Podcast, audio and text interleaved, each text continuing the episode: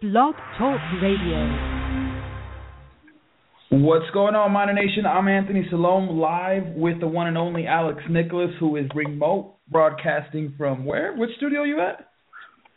I'm at oh man, you caught me. I could have thought of a clever name, but I'm at the Casa.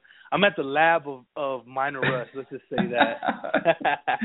Out We're here broadcasting a little differently tonight. Alex is uh kicking back due to the storms. We don't want to put him in danger and have him have to drive all the way to our studios. So uh, Alex is broadcasting from his house, and we're live, man, with another episode of the Rush Podcast. What's going on, man? What's what's new? What's the word? No football this past weekend, but still plenty going on, right? Yeah, it was great to have uh for the third time this season where the Raiders and the Miners didn't lose in my end. So it was a it was a positive weekend, but you know definitely refreshed after a week off. Uh big week this week, man. We got two games to cover. Two kind of one I mean both of them we can put them on the same level, but two games to cover, brand new basketball team to watch and will we see a turnaround in the second half of the season with this UTEP football team? We'll get into that. But um, interesting comments from Sean Kugler after the bye week, basically what he was talking about. That's what really jumped out to me. Uh, you know, it seemed like there was a lot of self check going on. Uh, that was good to hear. Um, scout scrimmage went on. Saw some scouts getting some work in there. Uh, didn't get to see it obviously, but reading the paper. So it seemed like a productive week for the football team. Um, you know, just kind of what are your general thoughts after a bye week, man? Well, I think perhaps the biggest thing that that we're seeing this week is the uh, change in the depth chart. Well, if you want to even call it that, Mac Leftwich obviously not news anymore, but returns under center as the number one quarterback for the Miners this week, and that to me is just crazy. You know, we talked about it last week. We talked plenty about it, but now that it's been made official with him at the number one, and you put Garrett Simpson back at the number two, which I still don't understand. Like, I don't understand why you're going to put a guy at the number two if really he's not. He's not even on your radar because we all know that um, from what we've seen, uh, you know, Kavika's going to get touches before uh, Simpson is, and if for whatever reason Leftwich goes down, it seems like Metz is going to be the ones they're going to call on. So I don't, I don't know where Garrett Simpson actually fits in, but that's the biggest thing that I see because I haven't seen any progress from this team over the last few weeks. In fact, we've seen it the other way. We've seen them regress. We've seen them go back, take steps backwards. So, is there going to be a turnaround in the second half of the season? If there is, we haven't seen those signs yet. And for me, putting Mac Leftwich back at, at, at starting quarterback is not the answer. Now, he might have been the guy to, to lead the offense, an Aaron Jones led offense, that is. But is he the guy that's going to sit back there, sit in the pocket without any run game, uh, and be able to complete 60% of your passes and get you moving down the field? I don't know. We've never seen that asked of him, so we really don't know if he's able to do that or not. That's the biggest thing for me. I agree with you. I mean, it's it, it's real touchy with, with the situation with Simpson. You know, just to start off at the top. I mean, the the that question was asked was basically what does in a nutshell, not maybe verbatim, but what does Simpson have to do to get on the field? And Kugler deflected it like a damn, like me deflecting an ugly female in the club or something. You know, like I mean, it, it was it was quick. Like you know, he he was just like you know that's between me and Garrett. Oh, uh, you know, we're gonna leave it at that. So there was something. You know, there was something. Whether it was that incident where he didn't come out and, and hold the the extra point in New Mexico State when he was still considered, I guess, hobbled was the word, the terminology that was used. But I mean, yeah, I agree. I mean, it's just you just don't feel that Mac Leftwich is the, the that missing piece and to what has been, you know, just flat out poor quarterback play. Now, going back to the midseason uh grades that I give, now I did give the quarterback C and when and on in essence when you look at some of the stats, yeah, they've completed over 60% of their passes, but you look at wins and losses when you look at quarterbacks in college football. I mean, that is an important position. Where we saw it last year with an example of a UTSA squad, seeing it this year with the same UTSA squad. Now we're seeing it with UTEP you know, there's so many examples of that, and it's just it's right. You're exactly right, man. That's my biggest question. What will Mac Lev? And that's pretty much everybody's question. What will Mac Leftwich do without Aaron Jones in the backfield? That was what we built, joked around calling the Mac Leftwich game plan. You know, where you're moving the pocket. Um, you know, he, he's basically basing everything. Anytime Aaron Jones doesn't touch the ball, you're going to get a rollout, an easy, high percentage pass from Mac Leftwich. So where does this team go? with Mac Leftwich under center, and that's going to be really the big question. The second question is obviously the defense. where are they going to turn the corner? Where are we going to see consistency, not just out of the linebackers, not just out of the, the defensive line from time to time, but the whole group entirely. I mean, when are we going to see what we were seeing last year, where this defense was winning games and keeping us in the game? I mean, we're kind of shocked last year, where it's like, oh wow, a UTEP team is is winning seven games that has a chance to be bowl eligible because of a defense. So, you know, and Kugler mentioned three things that I really thought were were important because if you look at, at, at last year compared to this year, they're just not happening. And, and you know, there, there's a multitude of issues. You know, whether it's the lack of depth, whether it's the youth in the secondary, um, you know, the offensive line struggles. But there's really three things that he pointed on that I totally and fully 100% agree, and that's third down offense and defense um, that's red zone offense and defense, and it's allowing the big plays. And, and that's just been an Achilles heel. You look at third down offense. Um, you know, the big thing to me, you can you can harp about stats in the third down situation, but when you're only averaging 3.5 yards per rush on first and second down, and you're a team like UTEP that doesn't need to be living there, you need to be living in the four to five range. I mean, yeah. four to five per yard carry. That's just not going to happen. And we're seeing, you know, basically what I'm trying to say is we're fucked on first and second down. We're third and seven, third and nine.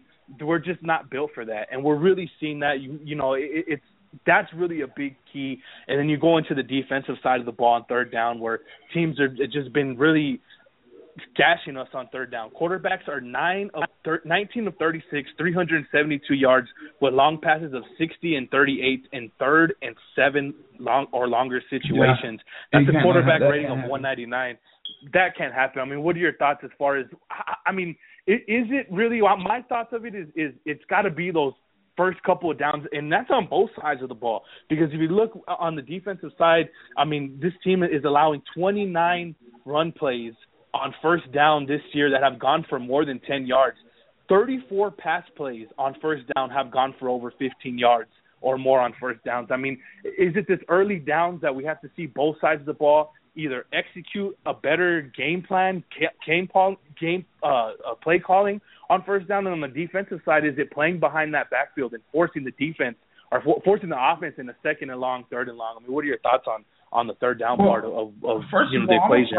I'm I'm a firm believer in that both units help each other play better. I've I've said this many times on this podcast, on Miner Rush, wherever, but I really feel like if the offense is playing well, then it helps the defense to play well, and if the defense is playing well, likewise, it helps the offense play well. And and so we haven't seen either side play well for any extended amount of time, and that, in my opinion, has brought down the other side. And and you look at at at FA uh, FIU the FIU game.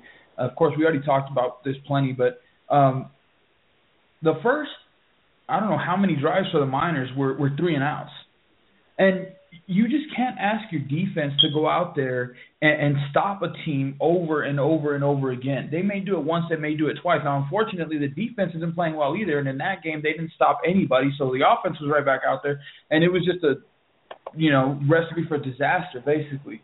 But but I do agree with you. I mean, third downs are are a big thing, and this defense has got to learn. They've got to be able to make these plays. And I think I I don't know if it's I I mean when you start seeing it happen over and over, there's only one place that you can go with the blame. And I know you know we're beating a dead horse here by talking about the coaching staff, but I, I don't know where else to put it. I mean, are these kids not learning? Are are they missing assignments? Is it missed tackles? Is it what is it? Because we're six weeks into the season, so. And we're seeing them continually get worse. And in my opinion, that, that there's only one answer for that, and that's coaching. Because even if you don't have the best athletes, by the sixth game of the season, you should be seeing what you've got from these guys. You should be seeing their best play, and we're not seeing it. And and so defensively, there's obviously struggles. Offensively, there's struggles. Neither side is helping the other.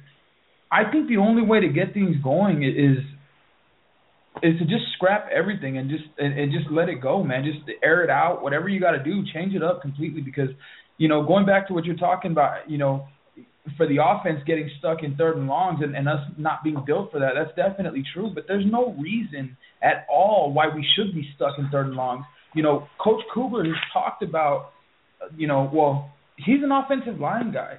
You know, he's he this is what his bread and butter is. And he he's talked about it for years about building these lines, you know, that are going to be able to open up holes and block people. You go back to your report card, this offensive line got a C. And in my in my opinion, that's being generous. And I think I told you that yeah, you know, we talked generous. about it over text. You know, that was one area where I disagree because this offensive line has greatly underperformed. It, it's not just the fact that you know, Aaron Jones isn't there anymore, you should still be able to open up some holes and be able to average more than whatever the hell it is we're averaging. I don't know the number off the top of my head, but I'm sure it's well under two yards a carry. And and that's just inexcusable, especially from a guy that that thrives on his offensive line. I, I that I do not understand at all. So, you know, running backs and, and, and offensive line have got to figure things out in order to put their offense in a better position. You know, be more successful in a third and medium, third and short. But there's just there's just there's just so many areas to talk about, man. And it's not even just on the offensive line or the running backs or the quarterback or the secondary, or the line. It's just that everywhere. There's issues everywhere with this team, and it seems to continually be getting worse. Yeah, and and and going back to the third down just real quick, and it's it shows to me. I, I'm talking with Jameill Showers. This, this is a, a, one of the things that you know I've said it a couple of times. I've said it on, on different podcast appearances, show appearances out here, where third down is really a big barometer for a quarterback. And, and talking with Jameill Showers last year, and he stressed of of how serious he took when because UTEP really works on these situations, and, and just like you're saying, I think it's lack of execution when you're bringing out your points because UTEP does work on these third down situations, these certain situations. But but Jameill was saying that that is always a mark of a good quarterback, and UTEP's been so inconsistent with quarterback play this year, where we're seeing that on the third downs, and that's really a big issue as far as the offensive side. You know, defensive side, like you said, it's tackling, it's lack of execution.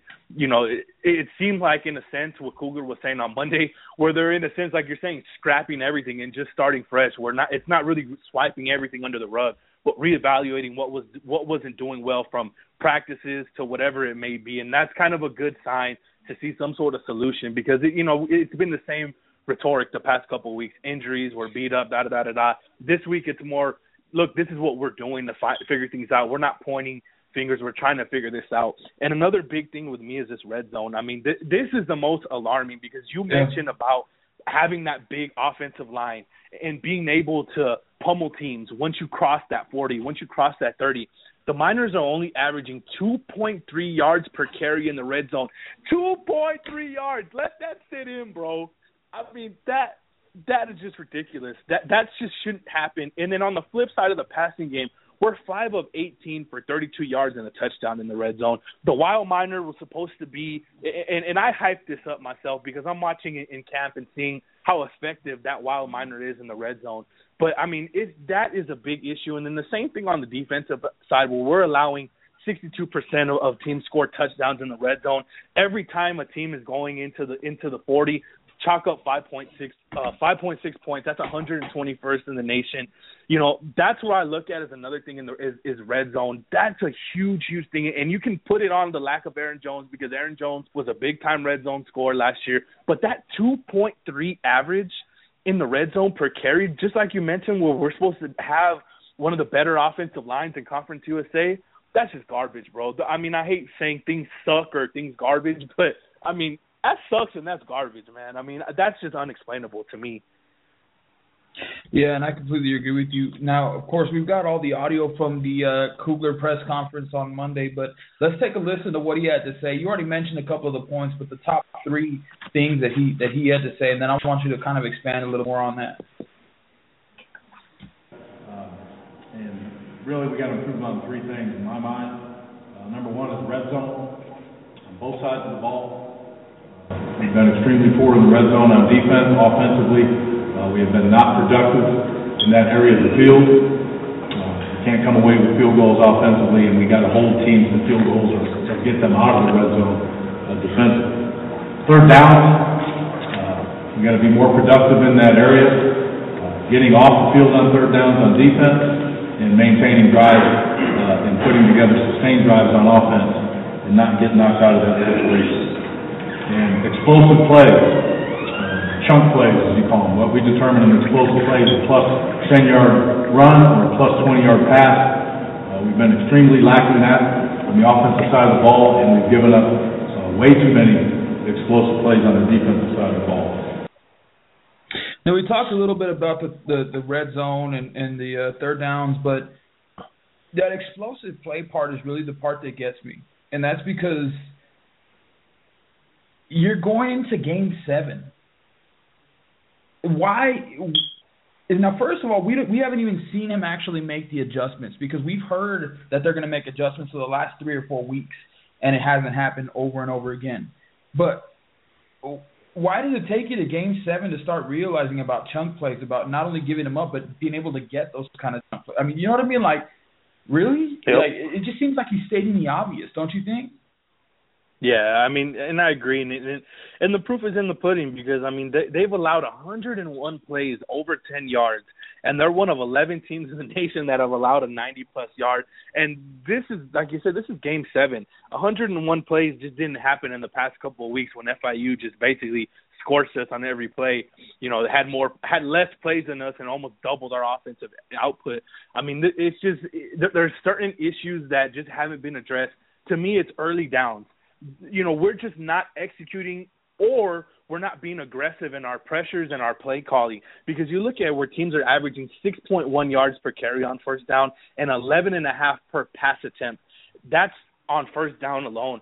That's where most of these plays are coming from. You can point to the defensive struggles on third down, but there's just either a lack of execution, and I hate to put this on one player, but also we're not seeing a guy like Trey Brown, who's a senior, who's pretty much just been non-existent with only 10 tackles, I believe, off the top of my head. I mean, those are just certain issues where we've talked about this in the 4-2-5, where your linebackers have to create havoc. They have to be tackle machines.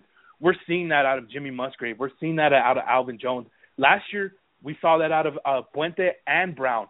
Four guys have to be able to rotate and, and execute in their package, and we're just not seeing that on early downs. And, and we're seeing us just biting on this on play fakes. Uh, you know, we're seeing just getting beat flat out, losing our eyes in man coverage, and we're not seeing a consistent pass rush. And I think those type of things in a four-two-five defense, where if you're not there in a certain area, there's going to be holes. There's going to be a one-on-one matchup. There's going to be somebody out on the island. We're, I, I think there's not either it's a play calling execution or a playmaking execution. I think it's a big mixture of both because it, that's just alarming to have that type of average on first down, where basically teams are getting either half of a first down with the run, or they're getting a are getting a first down on the pass. And most of the time, that's how some of these drives start. Where we're giving up those gas plays, but by the time we're already in the, by the team's already in, on their fourth, fifth play, our defense is gassed. They're lost. They're on their heels and we're just basically fucked from the get go on these defensive possessions. And it's really it, it, it it's got to get you got to see some type of improvement on the defensive end of the ball because I believe at this point that's the stronger side of the ball. If you want to say that, you know that's where the injuries haven't have hasn't mounted up enough, and we're seeing young guys just like you mentioned in week seven now that have gone through a full camp and they've gone through half of a season, you got to start seeing some type of improvement. Maybe not improvement, just more consistency as far as making plays, playing behind the other team's backfield, and, and creating turnovers. That's another thing when you talk about these explosive plays. We're not creating no turnovers. Negative eight on the season in the turnover margin. So just so many variables, like you mentioned. But the explosive plays, I think that is the worst. Uh, weakness that UTEP has because it, it, instead of making teams earn it while offensively we're not earning it or not getting any type of flow, we're giving up teams, and that is just allowing that dam to just flow down, and you see a 52 to 12 score like we saw a couple weeks ago. No doubt about it, and and I agree with you, and I, I agree that if any side is the stronger side, it is the defense. I think you know I look back to the UTSA game, and they actually played pretty damn well for the first half. I mean, you remember obviously that's that's a game that was wild with the rain and whatnot, delays. So that that factors into that. I would say that helps the defense more as well because you know they're not going to be airing it out in a downpour. But either way, you know they played pretty well. They held the UTSA to three points in the first half, and it was just like I said with the offense not being able to help the defense and continually putting them out there it wore them down. But really, we haven't seen that, or we didn't see it last week against FIU. So let's say this week they come out. Let's just assume that they come out this week. They play the way they played against uh, against UTSA. Now, what do we have to do offensively to put Mac Leftwich in a position to to succeed? Because we know that the run game hasn't been there, and I don't know that anything's going to change with that. So, what do we have to do to put him in a position to be successful? You know, it's it's uh, it's it's weird that that you said that, but I really think that they have to get the run game going against FAU. I mean, they have to. This is an FAU team that is very solid in pass coverage, but I'm trying to pull up their their uh, their def- their rush stats because I know that's not um, a strong point for them. So I really think that getting this run game going, getting guys out of the box, is going to be a big, big thing. Teams are averaging uh, 4.4 yards per carry uh, through the through their last game against Marshall. So to me, that that shows that there's a possibility that the run game can get going. We just don't know who it's going to be. That's another thing when, when we're talking about the run game. Is there's not a consistent back that's been able to replace Aaron Jones. I mean, Aaron Jones is still UTEP's leading rusher, you know, and he still has the second yeah. most carries on the team. And I really believe though, that this, run game has to work. No, it's not even close. You think about and it. I, LaQuiz Dow has has a second the second most yards at 132 to 209 for for Aaron Jones, and we're talking about Aaron Jones hasn't played in four games. And and, and really, talking about, Dow hasn't even been seeing a lot of carries the last couple of games and that was my point. Where, where, why hasn't? I mean, LA Dow to me is a tough son of a gun. I mean, he came out and he just really torched New Mexico State in a sense with those 70 yards, 11 carries, had that big touchdown run, and I, I mean that's I want to see more consistency out of that. Trayvon Hughes, another guy in the run game that we've seen sparring. I know he's been banged up a little bit, so you know obviously it's it's not a a, a lack of production issue. It's more of an injury issue. But you know, I really think that's going to be a huge thing, and I think that's something we're going to see the coaches go back to, unfortunately, because I mean, FAU is a very, very good pass defense team. They're only allowing seven and a half yards per completion. I believe they have ten interceptions on the year. So this isn't a team that you know we can just come out there and say, oh, we you know we have to open it up, we have to spread it out. I think the run game is going to be very important because if we're not running the football, I believe that they can pretty much lock us down man to man. I don't really I know more about their offensive scheme than I do their defensive scheme, but they have some great athletes. Talking about Cre'Von LeBlanc, who's got three picks.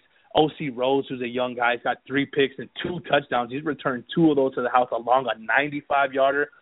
You took a look at their defensive line, uh, two big studs in, in, in the middle, one on the edge. I mean, this UTEP has to be able to create a run game to open up other things, and I think that's going to be real important. I think we're going to see kind of the same thing we saw.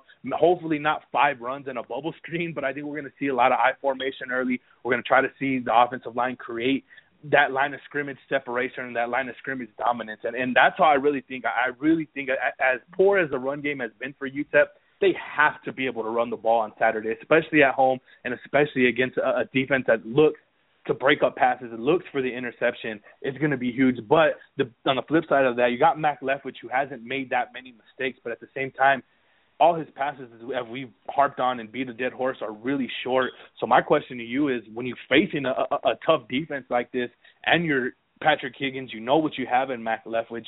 Where are you going? Are you basing more play action? Are you going to try to stretch the field vertically, or is it going to be this dink dunk play action type of deal that we've seen? Yeah, I mean, and that's a question that's still yet to be answered. And if I had to guess, I mean, I just don't see anything changing. I just, I don't. We haven't seen it in in two and a half years. Why, why would it change now?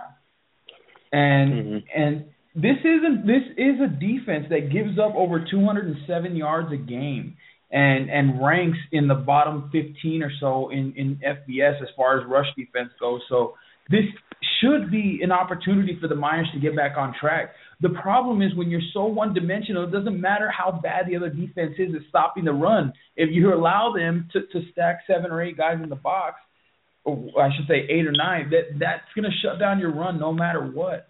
And, and again, this is something that we I feel like like it, it like there's an echo in here it's something that we always talk about how we allow other teams to stack the box because we have no pass game. And and starting off, like you talked about, you're going to see a lot of I formation coming out. I don't doubt it, and that's why I'm saying I don't see anything changing. But doing that does nothing to help your run game, in my opinion. All you're saying is, yes, we're going to run the ball. Come stack the box so you can stop us. That's all mm-hmm. you're telling the offense. So why not set up out of the gun? Set up out of the out of the pistol, something, just something different, just to show a different formation, just to throw some kind of wrinkle in there. Run the ball, that's fine. Inside give, draw, whatever you want, but but change it up. Give the defense a different look so they're confused as to what's going on. Because when you set up an I formation, everybody knows what the play is, and you're not going to go anywhere. That's what we saw against FIU. And granted, FIU was a better run defense, but they shut it down real quick. They turned their drives into seven points, and all of a sudden we were down 42-0 in the second quarter. Now I don't see that happening because I don't think FAU is as explosive. But then again, FIU wasn't supposed to be as explosive, and they set a school record for points in the first half. So again, I don't see anything changing.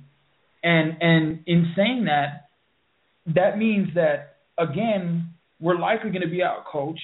Our run game isn't going to get going anywhere, and we're going to get put behind with a quarterback that hasn't really proven himself as a as a legitimate passing threat. And again, you know, it's just I, I don't. I mean, it's it's it's setting us up for disaster again. That that's just that's the only way I can put it. Um, you know, and, I wish I had something you know, better to say. I just don't. You know, you're right though. I think it was UTEP defense. Uh, one of our commenters, one of our top commenters there on on Miner Rush, and always brings great insight like everybody else does. Um, he mentioned where you know that's running that shotgun spread inside give has been almost a bread and butter for UTEP. That's really like you said, what we want to be a, is a two tight end I formation type of team, that could be a big adjustment. I think you're onto something on there. That's something that could work. Hell, a pistol. I mean, I, I don't think there's anything that these quarterback. I mean, Mac Leftwich could probably run any type of offense because he's not really a pro style. He's not really a true dual threat. He's more of that balanced type of quarterback. And I agree. I would love to see that. I would love to see uh more, maybe even more jet sweeps. Why not get Autrey Golden into space? Warren Redix had 50 yards rushing. You know, he Warren Redix has been our best running back post Aaron Jones.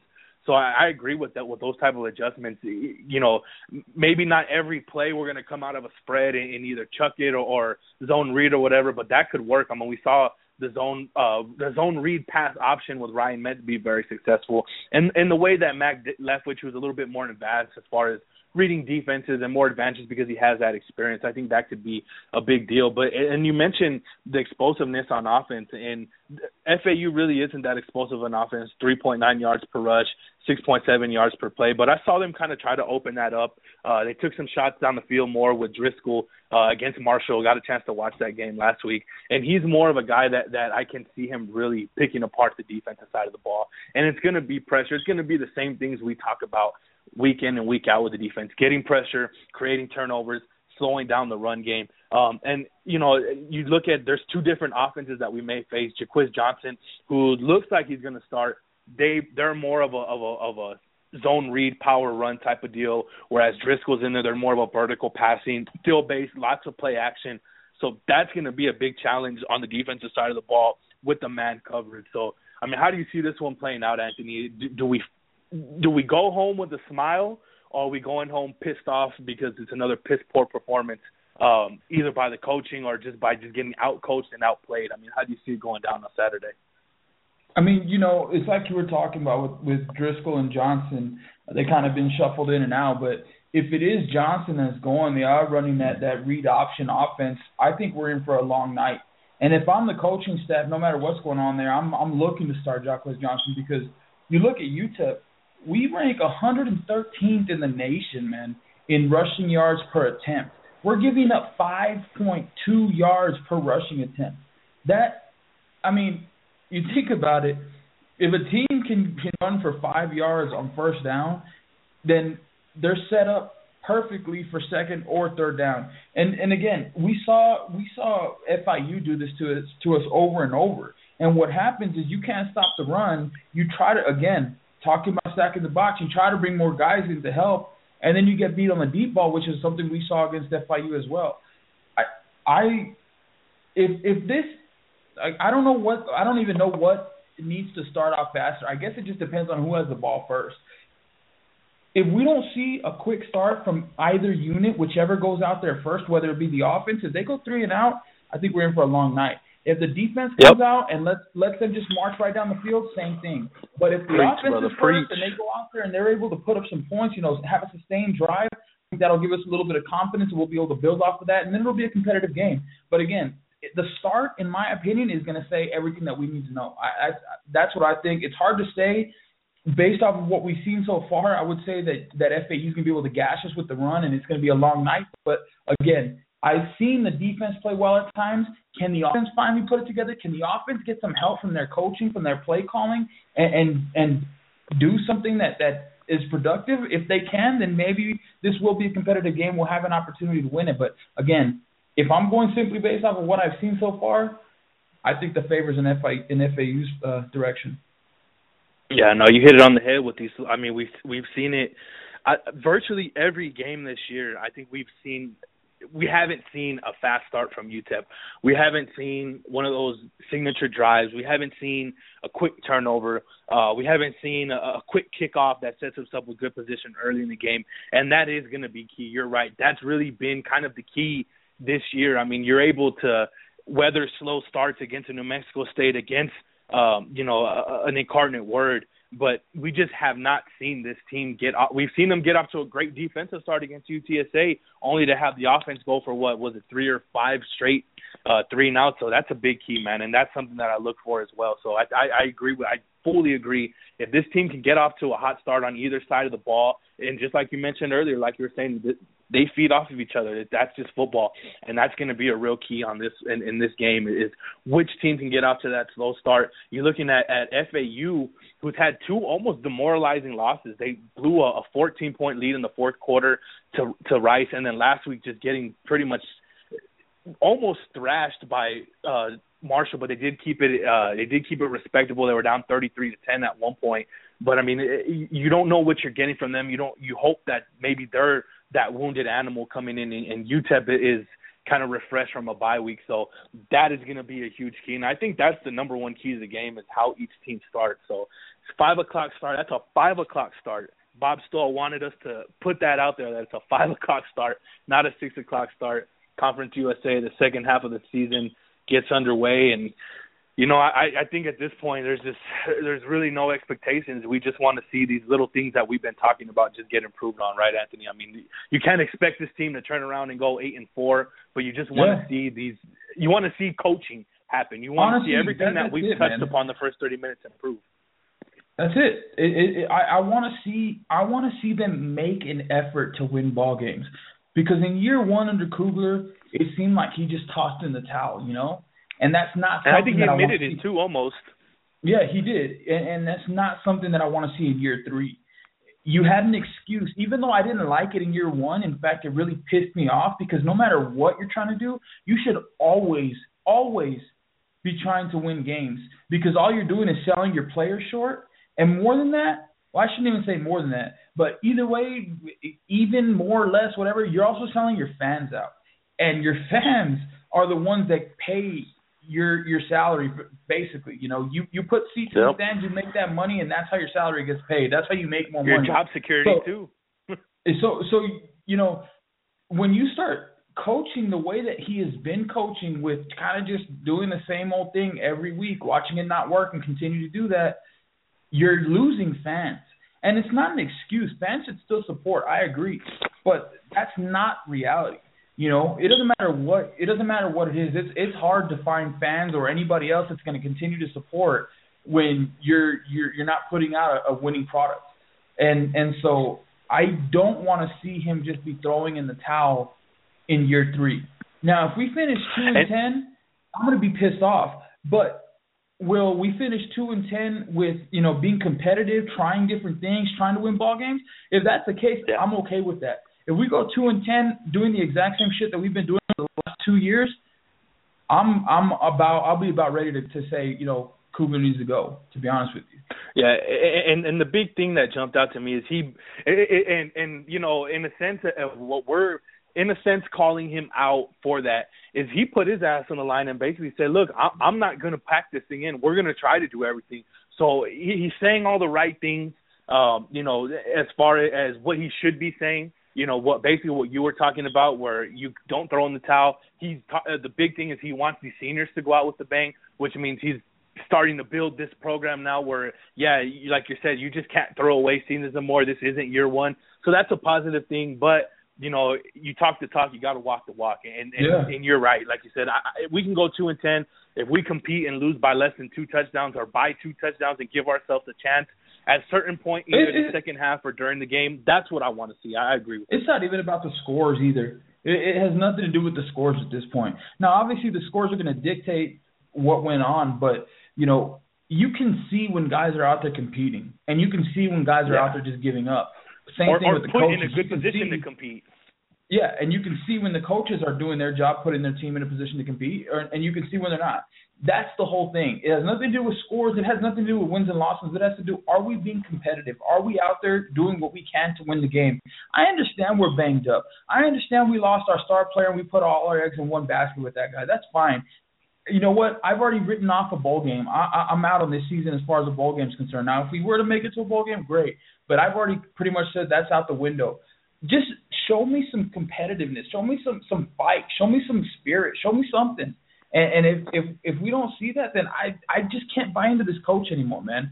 You you talked about how he's saying all the right things, and what bothers me is that we've heard all the right things for weeks and Yep. potentially really even years now. You know, we've heard, oh, we're going to do this, we're going to do that, we're going to open it up, we're going to stretch the field, we're going to do whatever it might be, and it doesn't get done.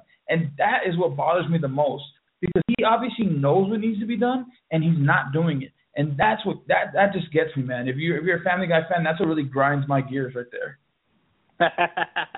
totally agree, man. So just basically in a nutshell, what we're looking for going forward is just some improvement, some innovative thought, some innovative coaching, and that's going to be a real key to keep fans on the bandwagon and keep fans on the Kugler bandwagon. Because you know, like I've wrote before, I think he has this thing on on the right track as far as recruiting, uh, the way that this program is run. Obviously, you know the APR and the academic side of it, but you know now you got to get into wins and losses, and you know that's going to be a big key. It's going to be a big test on him the last six games of the year, and, and like I've said before, I don't think we're the only ones. I think it's coming from the administration as well. So, kind of an important maybe next two to three weeks to see how the final three weeks go for the UTEP football team as they take on FAU this Saturday, Florida Atlantic, the first ever matchup with the Owls. So, Anthony, we I think we got like three minutes before we bring on uh, Ken DeWeese and uh, transition into some UTEP basketball talk. Uh, basketball talk. You want to just run down the Conference USA power rankings real quick so we can end our football talk?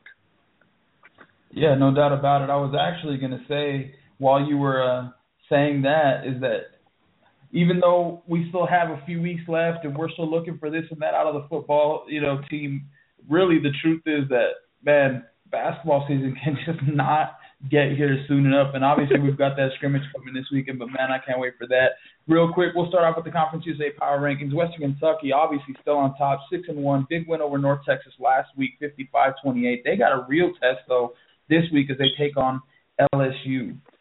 Um, How how do you see their chances in that game, real quick? I just don't. I just don't. don't? I mean, I like No, it for I mean, a you know- quarter, I- but that's about it. yeah. I mean, look, they're they're a very good team. They they obviously got a good offense.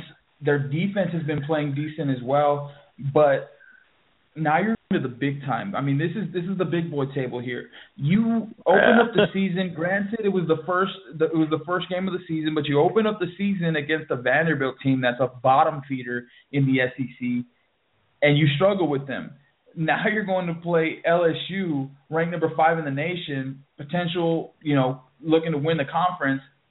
This isn't. I don't know. I I just don't see this going well for them. I do think that uh they will probably keep it close early. They might be able to get you know find a find a, a score here and there, getting creative with some play calling, and and that's something that obviously other teams do, but the Miners don't. But either way, that's neither here nor there. But I do think they might get creative early, find a score, and just and, and keep it interesting early. But I think by the second quarter, this thing's going to be a 14, 21 point game, and going in, you know, end up probably at least I would say at least at least a 21 to 28 point win, if not more.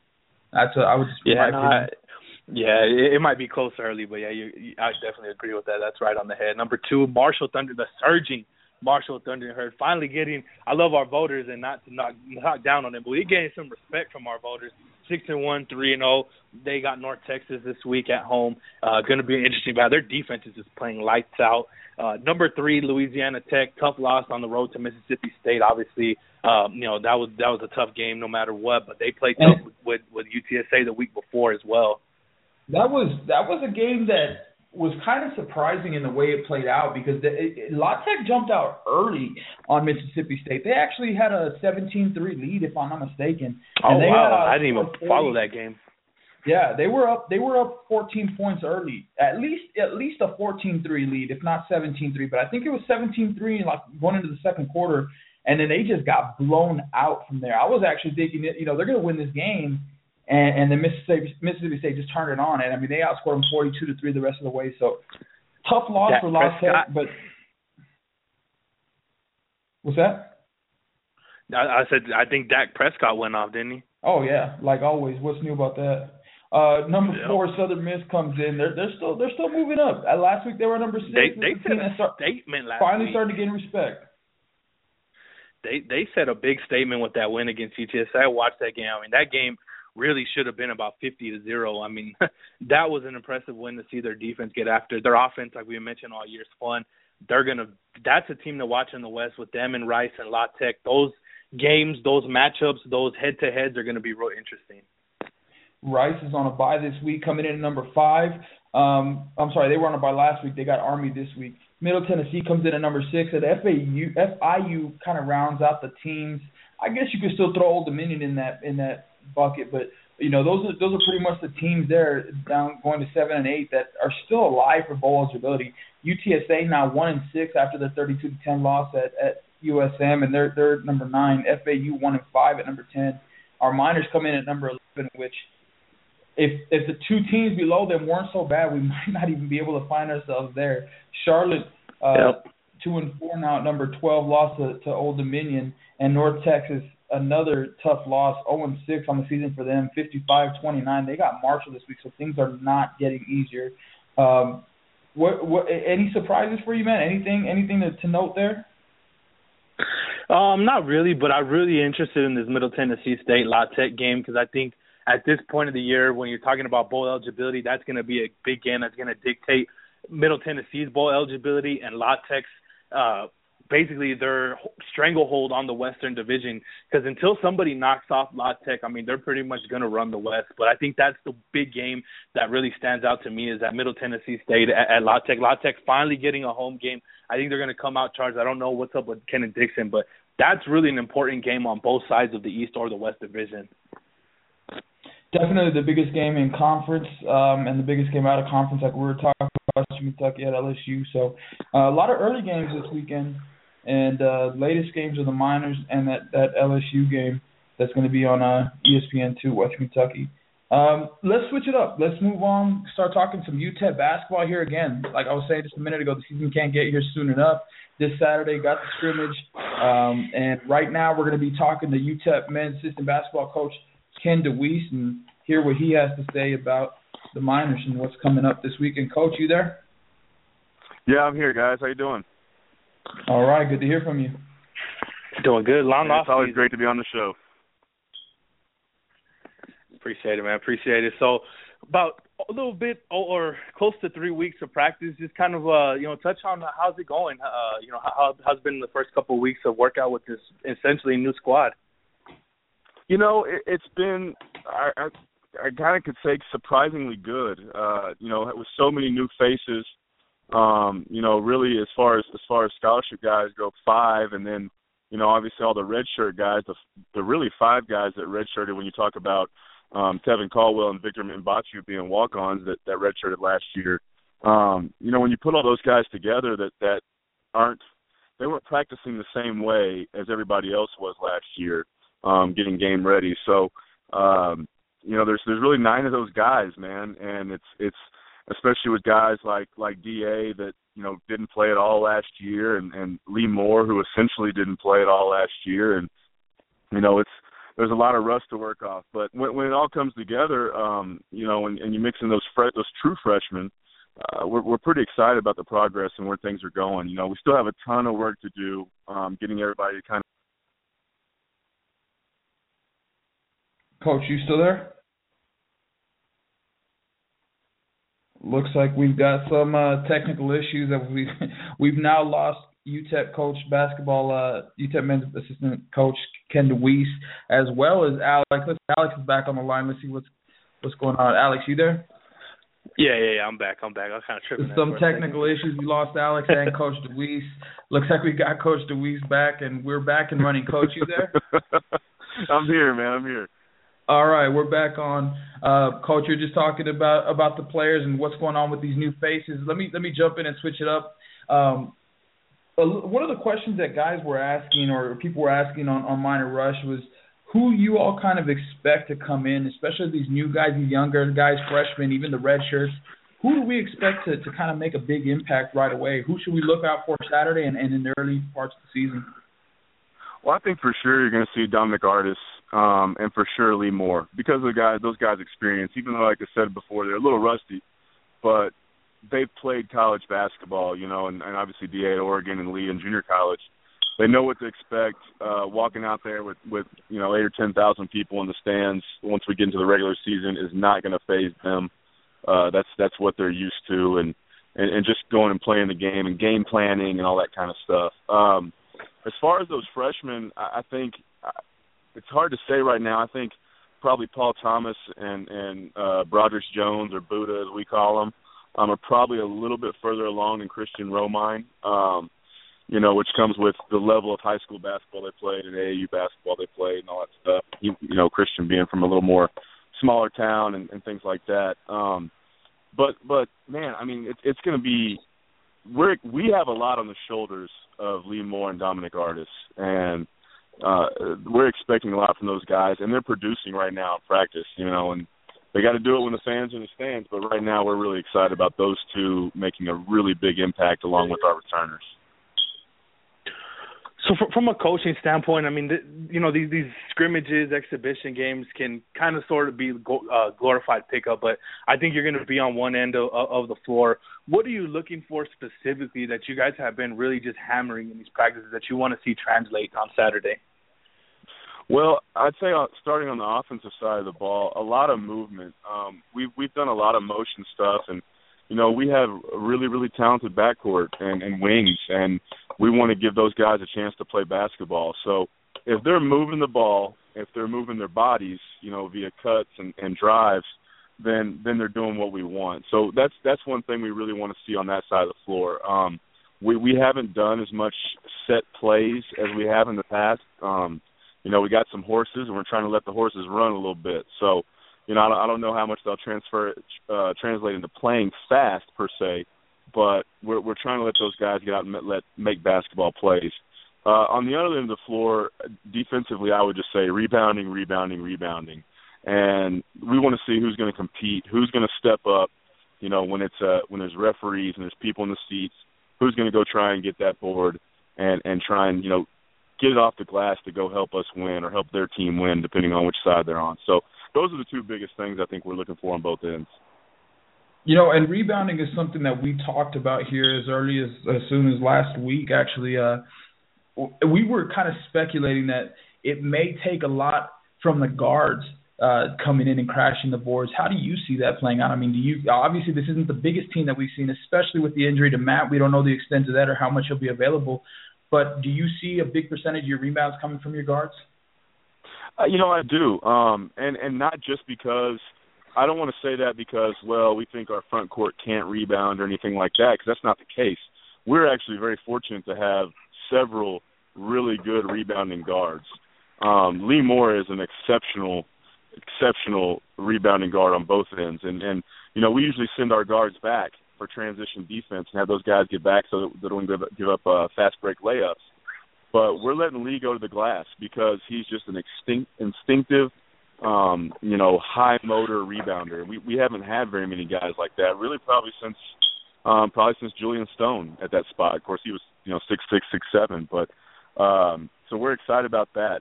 Defensively, Dominic Artis is a really good rebounder. Earvin Morris is a really good rebounder. Um, Omega is a good rebounder once we get him back in December. So you know, we feel good about all those guys in the backcourt being able to go back and get a couple off the glass. And it's this is going to be a rebound by committee year. You're not going to have a, a, Vince Hunter that goes and gets nine or ten boards a game and, and kind of dominates the glass. You're going to see really an even distribution of rebounds across our stat sheet. Yeah, uh, Co- Coach Floyd talked about that on, on Monday when I had a chance to talk with him about uh, usually since 1961, you know, when he learned under under Coach you know, to always keep, you know, to send somebody back. But that was that was a good point that you touched on. Um, you mentioned yeah. in, an earlier question, uh, you know, about having these horses, having these athletes. For what, first part, is this probably the most athletic team you have that you've had since you've been here at UTEP? Uh, and two, could we see more of a of attacking style, maybe kind of like a La Tech, where it's pressure up tempo? We're seeing us get up and down. Is is that something that we could possibly see transition as the season goes along? You know, we could. I, I think up tempo, especially defensively, kind of goes against uh the thoughts of most coaches in college basketball and right now with the uh with the rules changes and, and the shot clock being shortened. I think what you're going to see nationally is a ton of one two two, two two one kind of containment uh three quarter court presses to try and slow people down, guys getting into zones. Um but I do know from what we've talked about as a staff and what we've tried to implement this fall since we started practice offensively is is to let those guys get out and play. I I don't know as much of us, you know, getting out full court trying to create a bunch of turnovers and stuff like that, but um I don't know if you'll see that as much. I think we're still going to be a hardcore, you know, man to man, just get up in your jock kind of team. That's that's just our mo. That's who Coach Floyd is, and and uh, and it's and it can still win, uh, it, even with the rule changes. We we really believe that. But um, and and you know, to answer your first question about this this team, they are extremely athletic across the board. Um, it's hard for me to say that they're the most athletic. I mean, we've we've been consistently pretty athletic here uh, mm-hmm. going into the sixth year, but this this team, these guards, and and this is not not to take away from you know Randy Culpepper and Julyan Stone and and Christian Polk and those guys, but this is an extremely explosive group of guards as far as uh, them being able to play off the bounce and get into the lane and make stuff happen and they're all above the rim guys. I mean, um it's it's it's they make you look a lot smarter as a basketball coach with with a lot of their their talent and ability that they have naturally. Coach, some of the news that hit in the off season seemed like it hit us back to back was uh Matt's I guess continued injury that he's had with his foot, you know, still dealing with that, and obviously the loss of Omega Harris for an extended period of time. Can you comment anything on that as far as when they'll be available, how much they'll be available, and so on? Well, with Matt, it's it's a very much a day to day thing. Um, you know, he's he he's technically he's still injured and he's playing injured and um, you know, will be all year. He's going to require surgery to to repair his, his foot, but at this point, um, you know, without getting into too much, he's day to day for us. And I mean, we're, he's out there trying to practice and trying to do stuff, but we're really limiting his reps and what he does. We don't want to overuse him. Um, only stuff that we feel is absolutely necessary to keep him fresh, and, and so he's staying in touch with what we're doing. So most of the time, he's on the sideline on the bike, uh, in the exercise bike, doing stuff with Tony Cordova, our trainer. Um, you know, we're we're just trying to to monitor him very very closely. And you know, when it gets to the point where uh he's having complications and it's a problem, then he's probably just going to go ahead and have the surgery or whatever. I mean, it's we're not we're not going to jeopardize Matt's future as a as a Miner or Matt's future as hopefully a professional basketball player. Um, you know, we're going to use him correctly and make sure we take care of him, and we're we're very gentle with him right now.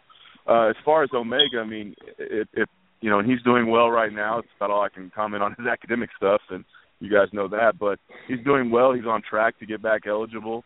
Uh, you know, he's been practicing with us every day. He's had a great attitude and you know know, knows that he he let his teammates down, and you know he's not happy about it, but uh, he's he's doing everything he can to get back to the floor. So hopefully he can get back. And that usually, like if you if you're in a, an eligibility situation academically, it's once the final grades are released, which will be you know mid December.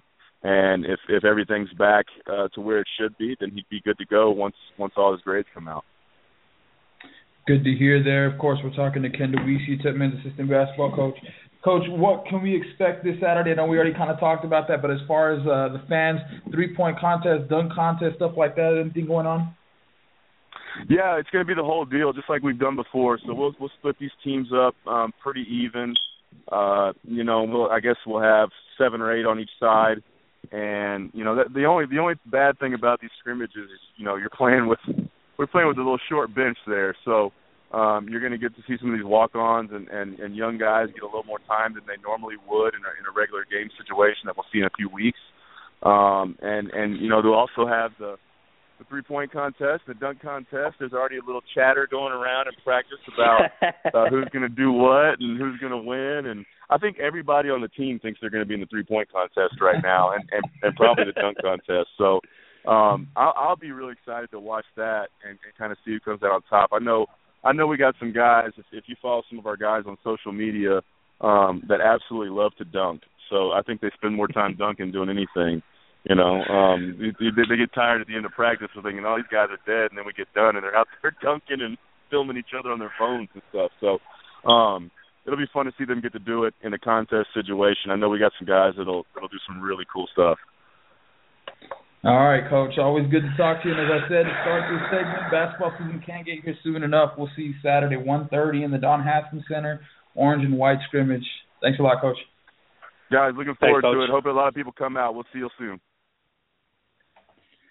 And there you have it. Sir, you yes, sir. Assistant basketball coach Ken DeWeese giving us some insight on the Miners. Um, well, I'll tell you. Let me let me start here. The one thing that was kind of disappointing to hear was when he kind of frayed away from from uh, you know, comparing, I guess, the team to La Tech and getting up in pressure and trying to force turnovers and all that. Not not so much because I think it's a bad thing, but because I think that would have been really exciting. You know, I like the style of play yeah. that La Tech has, and, and it would have been it would have been nice to see that type of play. and we have the athletes to do that. But, you know, that was just one thing that was a little disappointing to hear.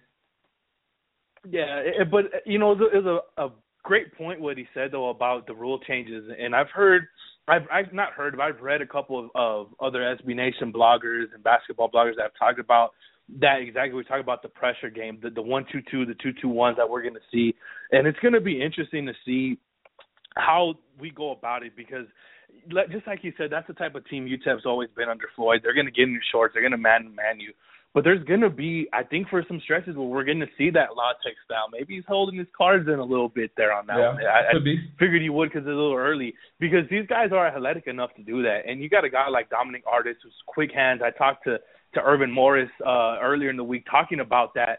Um, you know, about possibly that new style. And his eyes kind of lit up because I think that's what they've been working on. I think that's what we'll see as the season goes on as – you, they're adjusting to this new. I mean, it's really not a big adjustment, but it's more of adjustment where you kind of want to cut off the floor and make a team set up with either 24 seconds or less on the shot clock, which is definitely what most teams aren't used to. But I think we're going to see a lot of different styles because there is a bunch of guards that can pressure that can get out there and be active.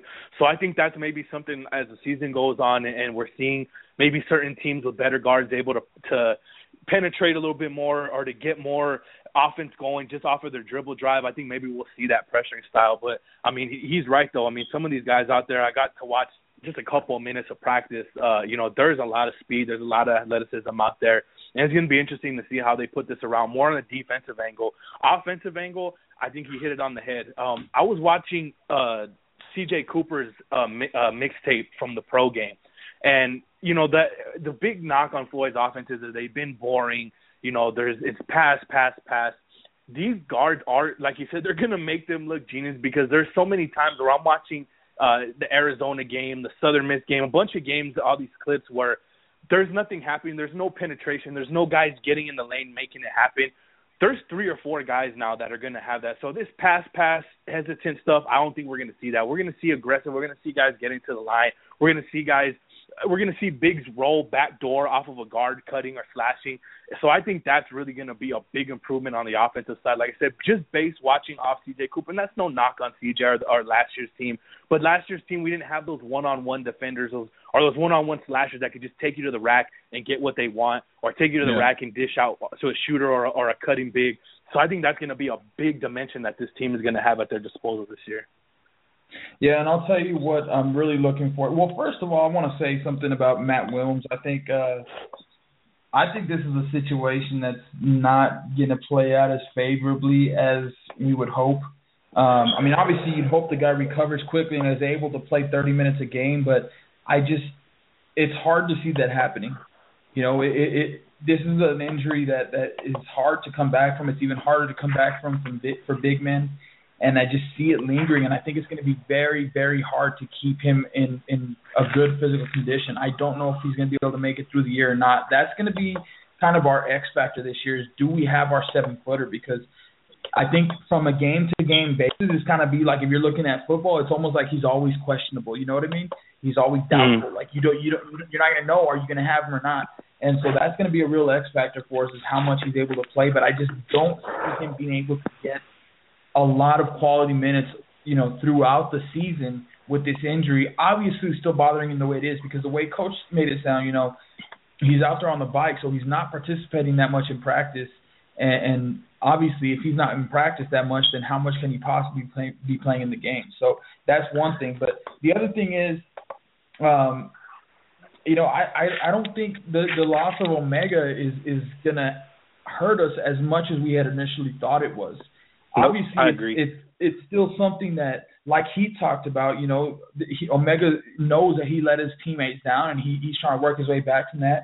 But talking about getting him back for mid December, um, if I'm not mistaken, great uh, the, the the the game, the classes end first week or so of December, maybe around the 10th, final and so on. So he could possibly be back as early as what December 13th, which is uh, the game at Washington State. I mean, that's kind of you know, obviously you got the the Corpus Christi thing going on, so there could be one or two games mixed in there.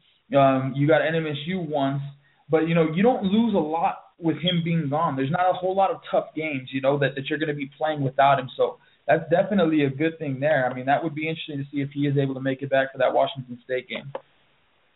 Yeah, that'll be huge to get that to get him back, and you know it's it's just like you said. It, it's it's you know he's he's learning from it. You know he's having a positive attitude. We're all we all were there at that age. It's hard to it's hard to knock the kid. You know being a college athlete, but that's that would be almost a blessing in disguise to get him back for a must win. Uh, to me, that Washington State is a must win game even though RPI may not mean a damn thing this year, but either way, you want to have that win in case you do go in, you know, with this schedule of this team is hot and we're able to get on that roll. You know, you see you that. Know, but, I think, uh, you know, just to just to touch on that real quick, I, I actually do think that RPI is going to mean a lot this year.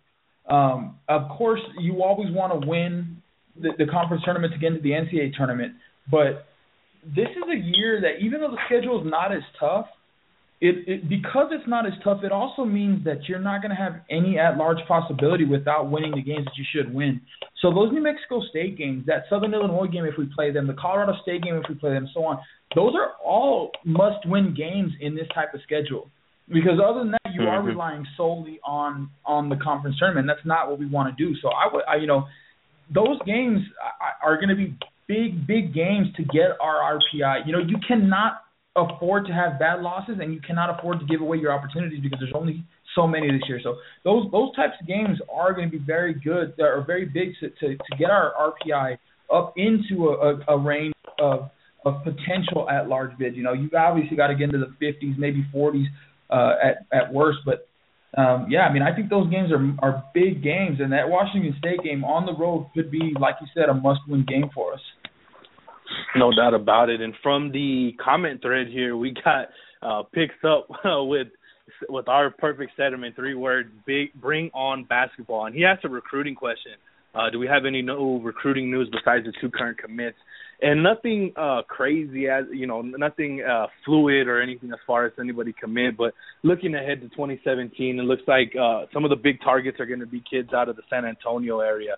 Uh Greg Bowie's a guard that that I've seen a lot talk about UTEP showing a lot of interest in UTEP uh, I believe he has an offer as well. That's going to be a guy that they're really really going to want to go after. And the guy that just got offered recently um, Mark or Mark J. Anthony from San Antonio Holmes. I think that's his name. Let me double check on that. But two San Antonio kids that they're really after for 2017. Guard seems to be um, guard seems to be where it's at. Um, and you know, you, you everybody's gonna ask about big men, but you forget that Kelvin uh, Kelvin Jones is gonna be a junior or is gonna barely be a freshman. So I, I would expect maybe another big for the class of 2017. 2016, not very many uh, seniors obviously on this year's team, so pretty much is done. They may oversign, uh, but just wanted to hit on on the recruiting note um, on that part. But um, just one more thing before we end out, kind of wanted to touch back what you said of, of as far as Omega Harris. Um, you know, us not may, maybe not even missing him like we had originally thought. I've heard from a lot of people that Lee Moore is one of the better players, could be one of the better players on this team. What does before even Omega Harris comes, you know, comes back? How special is that Dominic Artis, Earvin Morris, and Lee Moore combination from all the things that we've heard and we've seen from both of the newcomers mixed in with Earvin Morris? Do you think that could be kind of um what am I an identity, a staple of identity where you have those three big time scorers, defenders, and hopefully rebounders? Yeah, and, and you know, I think the person that could kind of lose out in all of this, because again, we're talking about the team as a whole, not, maybe not necessarily missing Omega as much as we had originally thought. Maybe they will. We don't know yet. But and that was another thing that popped into my mind because because Lee Moore was one of the first guys that Deweese even mentioned.